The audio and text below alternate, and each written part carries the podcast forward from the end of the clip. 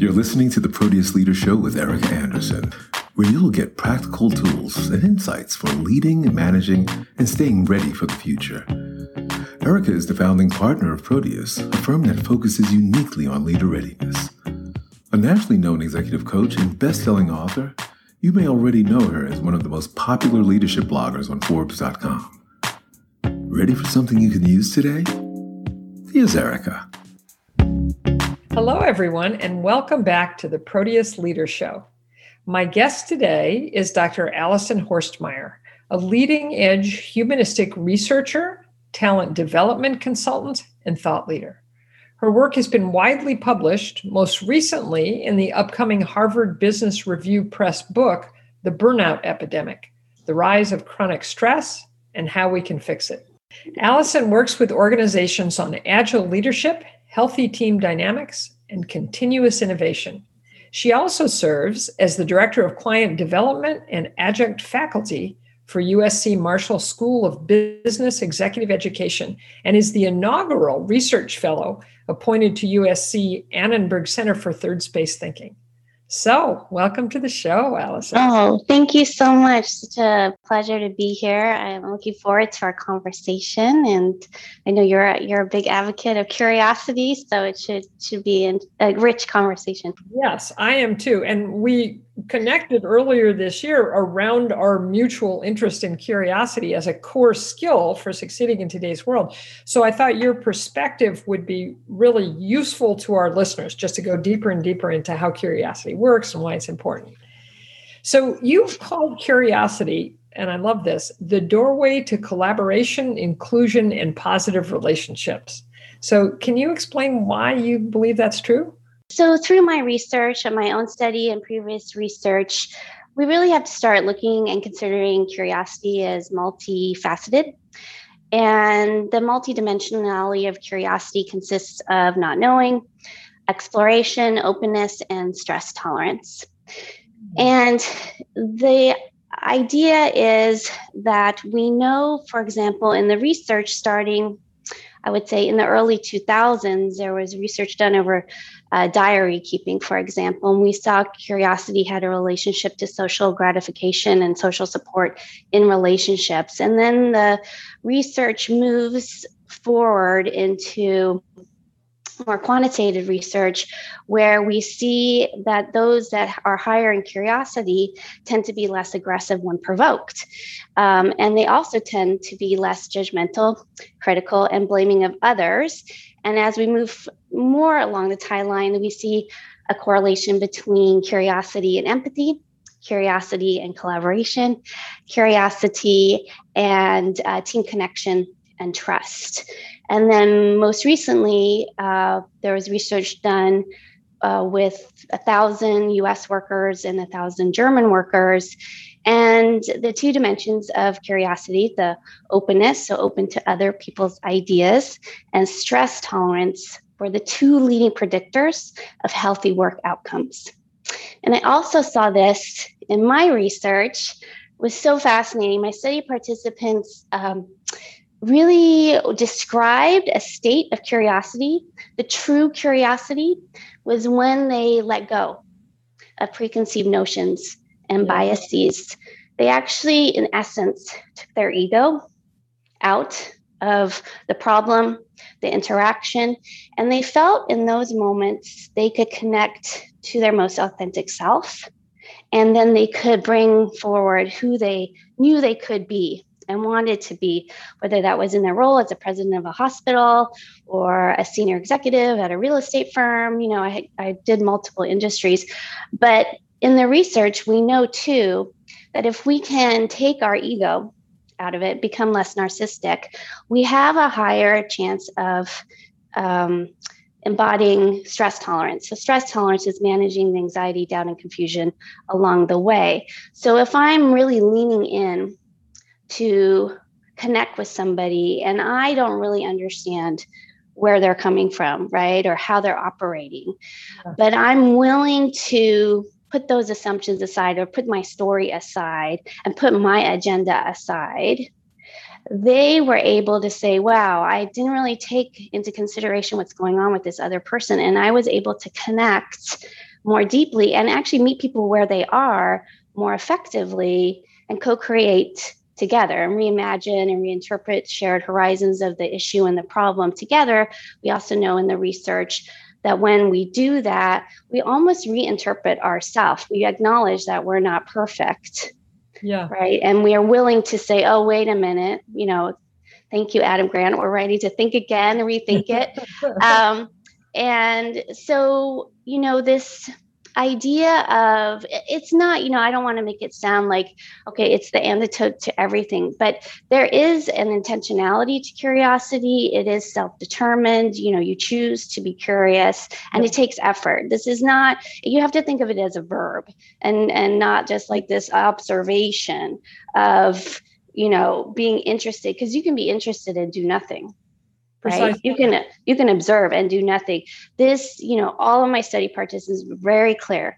It takes it takes energy and effort and you have to be willing to go and explore. But as soon as they were able to let go of any pre uh, predetermined boundaries really like the more open they made the exploration they actually felt more liberated and less yeah. anxious boy everything you're saying just resonates so deeply for me. And i and i really agree that it's a a habit that takes effort to create. And then it has kind of its own momentum because it does feel liberating. It's so fun. It's so, so rewarding to like oh, i never knew that. And now i understand or i see it more clearly or that's yes i completely understand that. And and i love what you said about um the anxiety that yeah. it, for people who are first starting to be curious, it is anxiety producing because it's no longer like I got it all sorted out. I know everything. I have it completely figured out, and I'm. It's like I don't. I don't know. I. well, that's the not knowing. We have yeah. to, right? Yeah. I mean, we talk about this all the time in terms or we're seeing more momentum around can we all stop being experts? And actually the model that i use with executives is the expert explorer model. So mm-hmm. right and it's not i'm not saying you can't be an expert in your domain. What i'm saying yes. is you can't you know the expert is listening to fix listening to win you know my way proving i'm right. Exactly. i'm really influenced by cognitive biases doesn't take the yeah.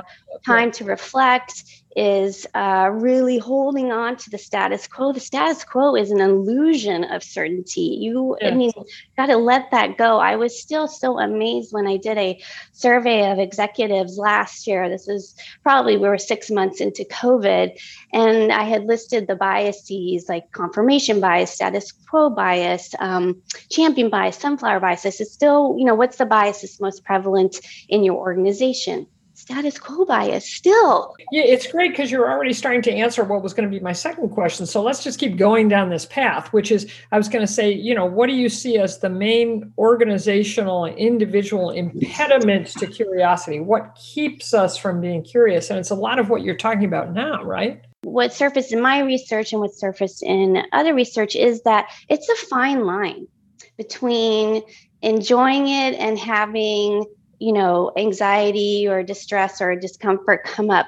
And there's a couple of reasons for that. One is that we have actually an, an, immediate appraisal process right before we get started. One is like oh my gosh this looks new different unfamiliar right? We have some kind of incongruency that now we have to reconcile. Um, and those type of, of situations are actually great because they give us the highest potential to find uh, new information and to yeah. have new experiences. So if we don't have unfamiliarity and ambiguity, then we're not going to continue to expand our thought action repertoire. So we need those experiences. The second appraisal is do I have what it takes to cope along the way? Mm-hmm. And um, also, we have to think of curiosity as a process because the anxiety can show up again. So you can dive right into the exploration. Uh, you can have experiences of flow state because you know you're deeply absorbed. But what we don't talk about in flow states is the feedback loop that happens. And I saw this with my study participants. They would get, you know, they would move into the unfamiliar, get away from markers that were familiar to them whether it was a new behavior, challenging a subjective belief they had about themselves, or an issue at work, and really, you know, trying to just go for um, looking at something differently trying a new behavior you know those things can be scary because you're you're exposing that you're not perfect. And then they would they would come out of it and they're looking for feedback. So the cognitive would kick in. So they would like the self censorship would be like oh my god how am i doing?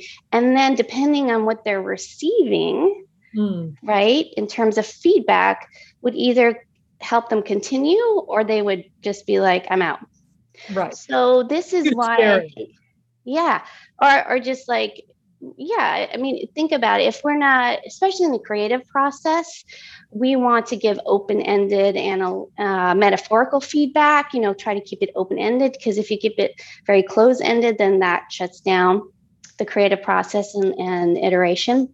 Mm-hmm.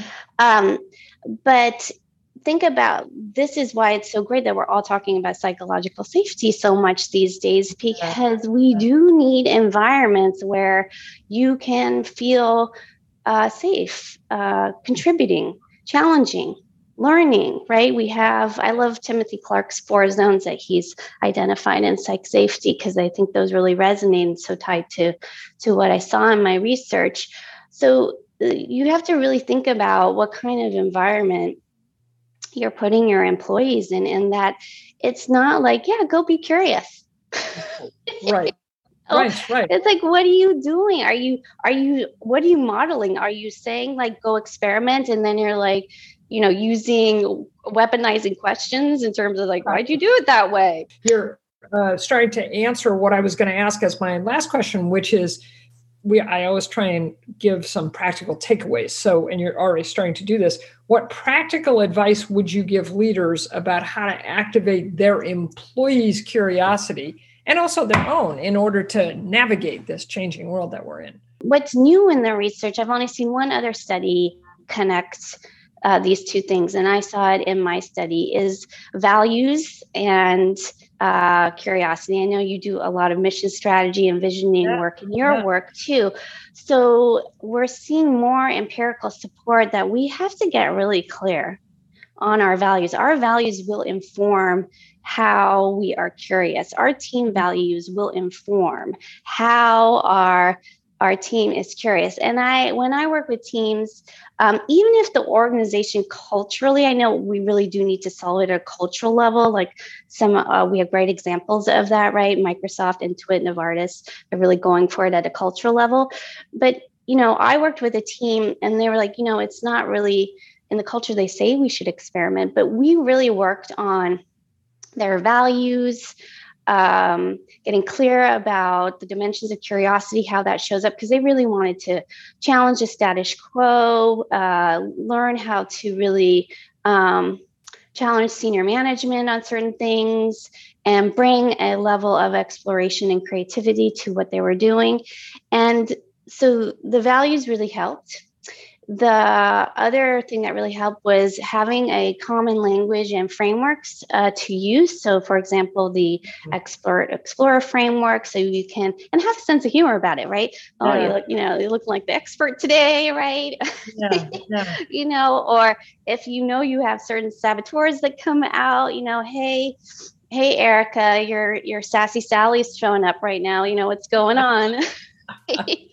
Um, but we also uh, had the team teach their uh, the whole organization, their whole department of 22 people, uh, learn what cognitive biases were, what they uh, all the different types. They started using them in discussion and being like, "Hey, well, that sounds a lot like confirmation bias," um, and they just uh, decided together what they were going to uh, practice in terms of certain behaviors they wanted to model themselves to kind of bring that out in um, others. So I always say, you know, one great thing is uh, how are you listening, right? Are you are you listening to fix or and to win, or are you listening with the intention that what I hear changes what I do. The intention doesn't mean that you're going to do it, but imagine if we all listened that way. Because I love people say, "Oh, curious, curious. If you're curious, you ask questions." And my response is, "Oh, that's great." how open are you to what you're receiving though? Yeah. Yeah. yeah I love that. That intention. What are you listening? What intention yeah. listening? So Alison, I feel like we're just scratching the surface. I always promise listeners we'll keep this short and insight, so much knowledge. But even this little bit has been very helpful. If you're interested in finding out more about Alison and her work, you can go to LinkedIn slash in slash AlisonHorstmeyer.com. To find out more about how we at Proteus see curiosity as being key to learning, you can go to proteusleader.com slash topics and choose Be Bad first. And stay tuned for more information about our new book coming in October, Change from the Inside Out, a guide for becoming more change capable in this ever evolving world of ours. Thank you for listening. And until next time, here's to creating the life you truly want. We hope you're feeling better equipped to create the career, the business, and the life you want.